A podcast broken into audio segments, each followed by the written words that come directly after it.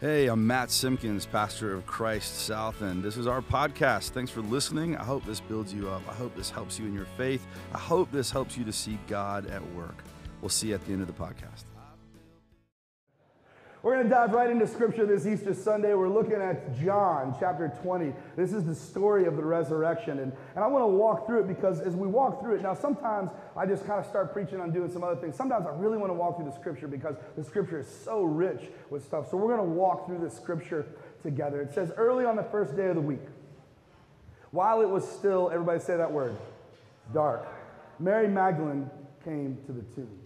Now, you got to remember for just a minute, like where she's been in life, right? She's been walking with Jesus as well. She's probably just as important in a lot of ways as one of the disciples was, even though culture and society didn't view her that way. She was a really important part of this. This is where she's been. She loved Jesus so much.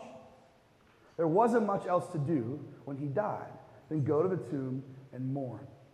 So she heads to the tomb to weep and mourn and all her expectations at this point have fallen apart, right? Because they thought Jesus was going to be the Messiah, but they didn't quite understand what that meant. So here she is, following back to the tomb. The one thing she knows how to do really well is grieve. He was gone, the Messiah was dead.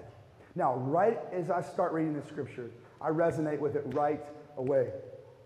Because how often do we kind of dwell in disaster? Think about this when you turn on the news, how much of it is good stuff? Right?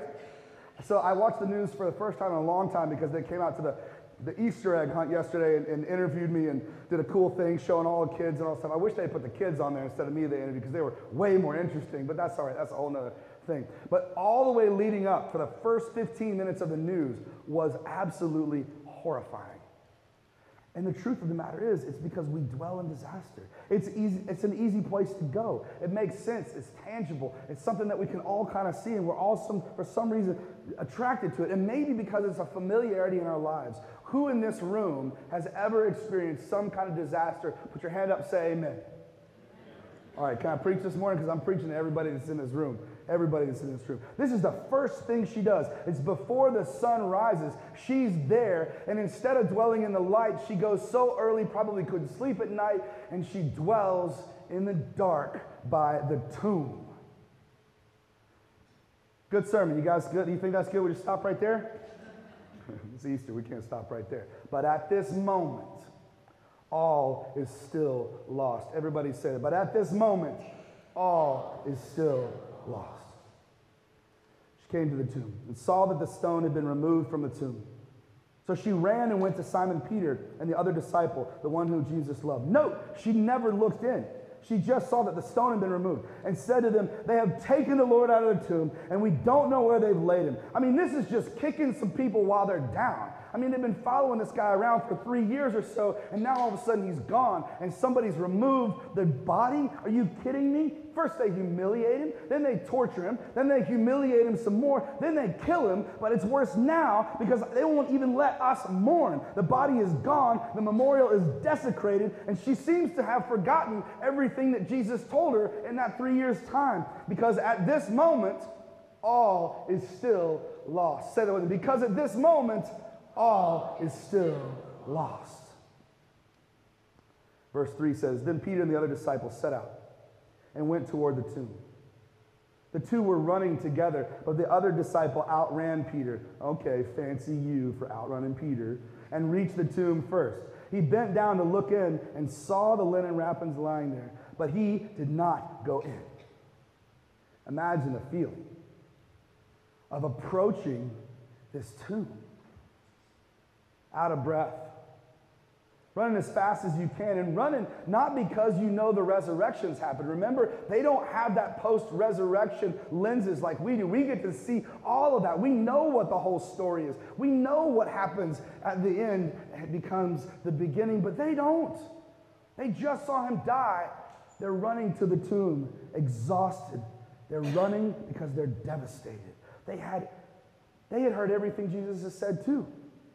They saw everything that he did, yet they still didn't get it either.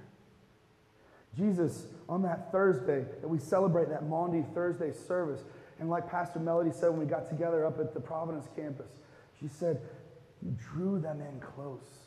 Like a mama that knows that there's something coming, or a daddy that knows there's something coming in their life of their child, and they hold them close. They had an intimate meal in the upper room. And Jesus had so well prepared them for what was coming up. But here they were lost, hurting, alone.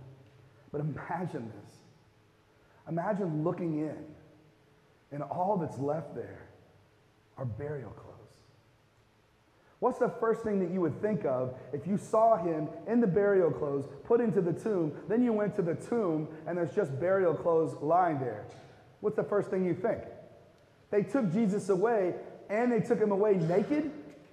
Like they couldn't even be that nice to just keep the burial clothes on him? I mean, who are these people? It's just horrible. It's terrible. And at this moment, all is still lost. Then Simon Peter came following him, and went into the tomb. He saw the linen wrappings lying there and the cloth that had been on Jesus' head, not lying with the linen wrappings, but rolled up on a place by itself. I have to imagine that he thought to himself the words of Jesus Peter, on you I will build my church. But Peter, in this moment, is still reeling from denying Jesus three times. He just denied Jesus three times. How could you build your church on me? You even said I was going to deny you. How could you? How, could you build anything on me, God? How could you see anything but my wickedness, my brokenness, and my faults? At this moment, all is still lost. Y'all got to help me out this, this morning, church, or else the sermon gets real long if you don't talk, talk back to me, okay? At this moment, all is still lost. So they want a fast sermon, got to get to the buffet. Then the other disciple, verse 8, who reached the tomb first, also went in, and he saw and he believed. For as yet they did not understand the scripture that he must rise from the dead.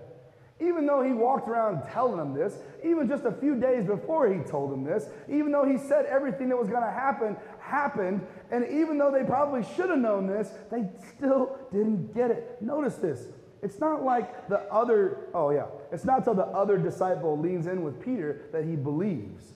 All alone, they've got nothing. They only see burial clothes. They all just assume the worst. All alone, they don't see Jesus' resurrection. They only see loss and death and what could have been. I, am going to go off topic for a minute here because I have a friend that I was talking to about church one day. It's like, oh man, it's really cool. I'm so glad you're a pastor. Uh, and It's cool that you do what you do over there, which is like work for one hour a week. That's what pastors do. he said, but I got to tell you, man, I don't really need church. I just don't. I just don't need it. I don't need it in my life. It's not something I really want. I can hit the holidays and that's fine. I can do that. I don't need church. I can kind of have just my own faith by myself. And I was like, cool. I get it. There's a lot going on these days. Anybody in this place not have a busy schedule? I hear some grumblings. If you have a busy schedule, say, yep. Mm, I have five children. Just trying to get through a day.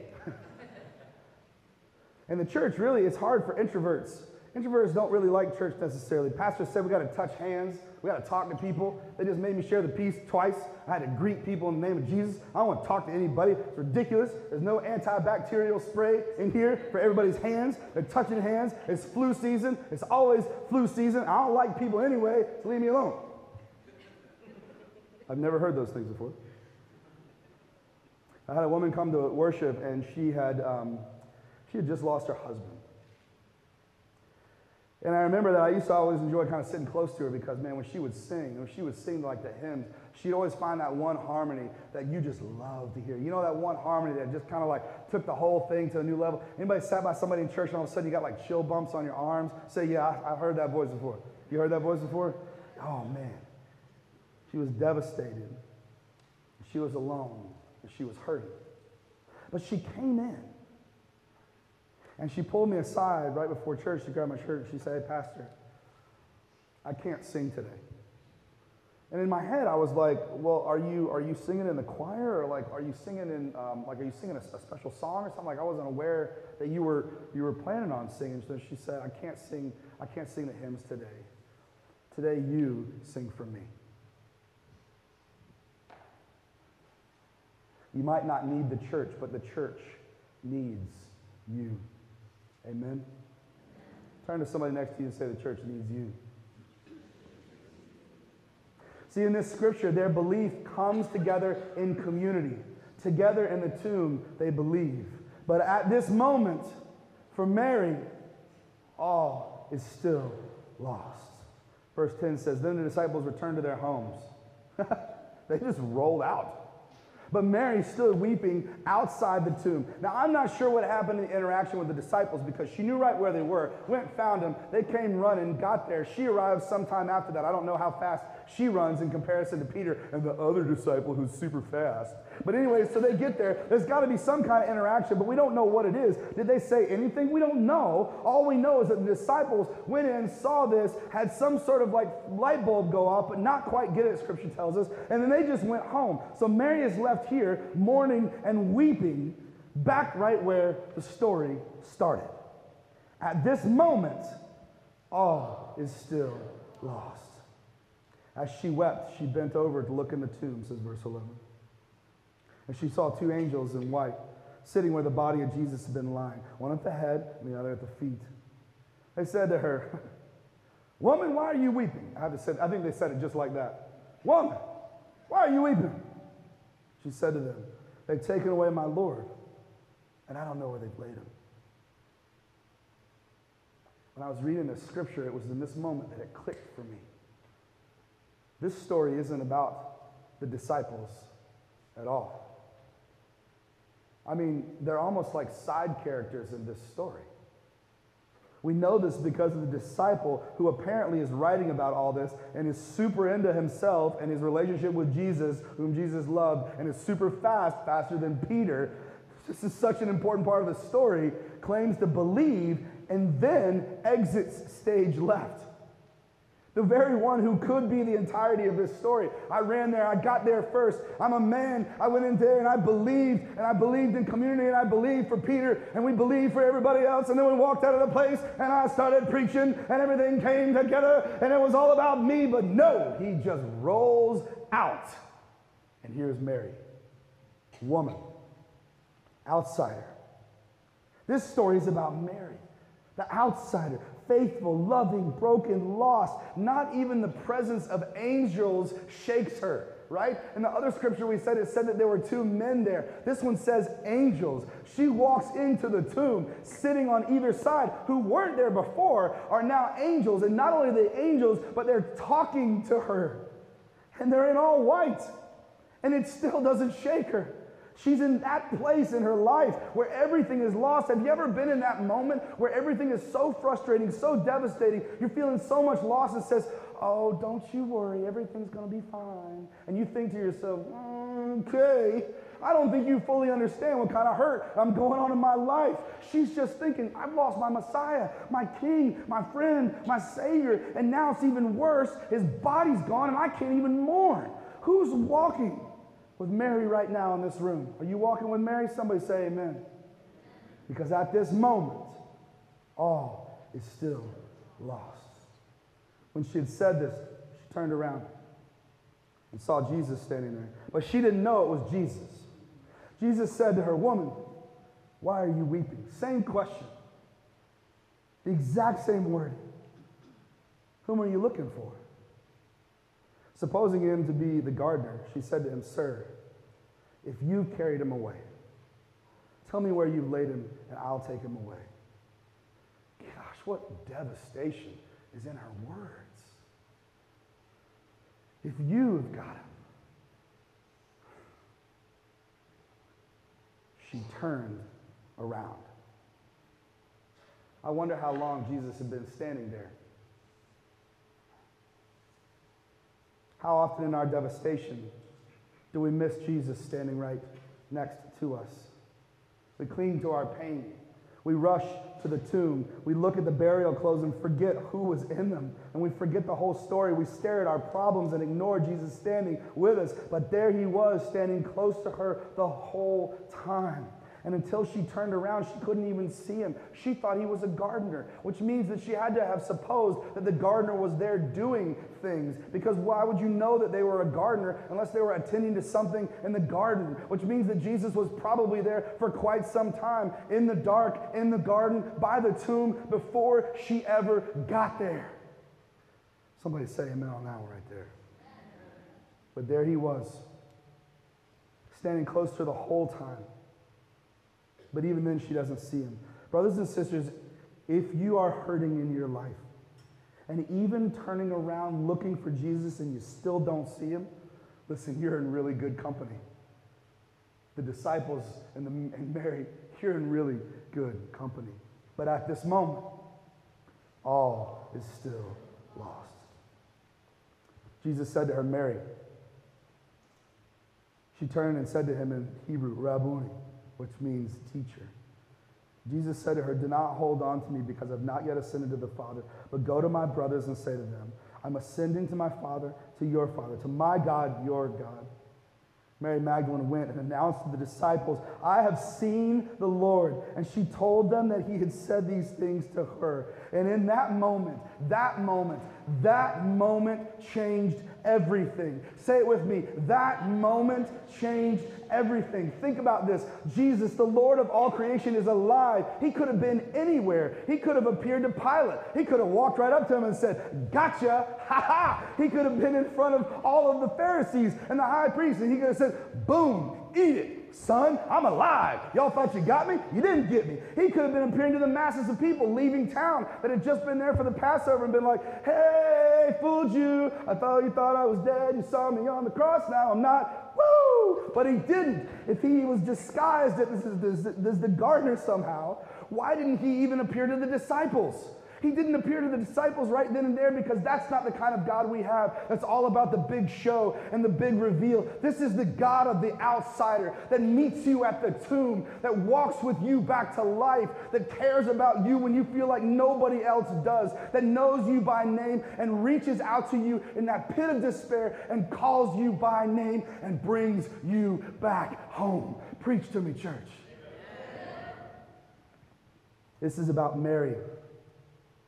In this time, women were an afterthought, lesser than, especially single women. But Jesus loves the outsider, meets her first. So maybe today, maybe today you're feeling like you're in the midst of that darkness.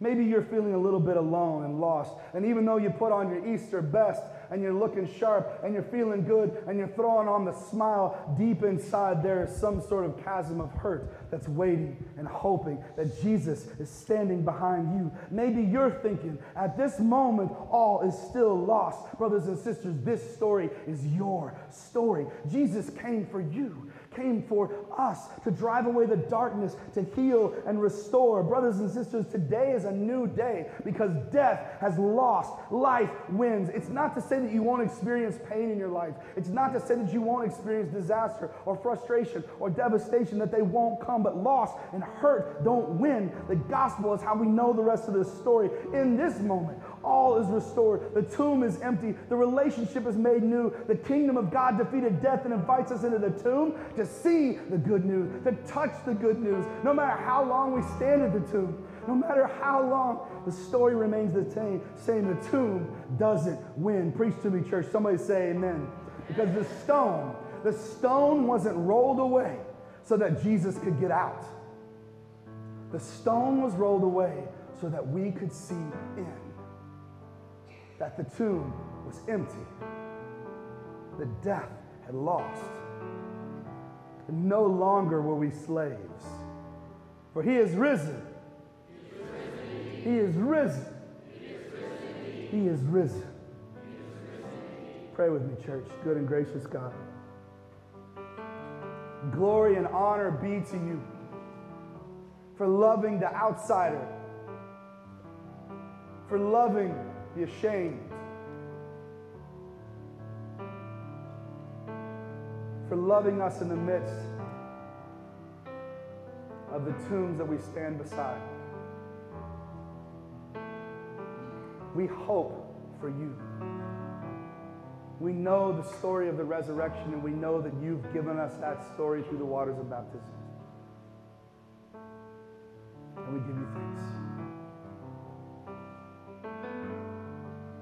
You thanks and praise this Easter day for meeting us in this house, for creating us, creating in us new hearts, for making us children of God.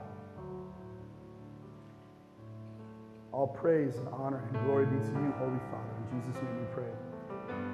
Amen. All right, I hope that was helpful. If so, I ask you a couple of things. One, share this with a friend so that they can hear some good news in their life too.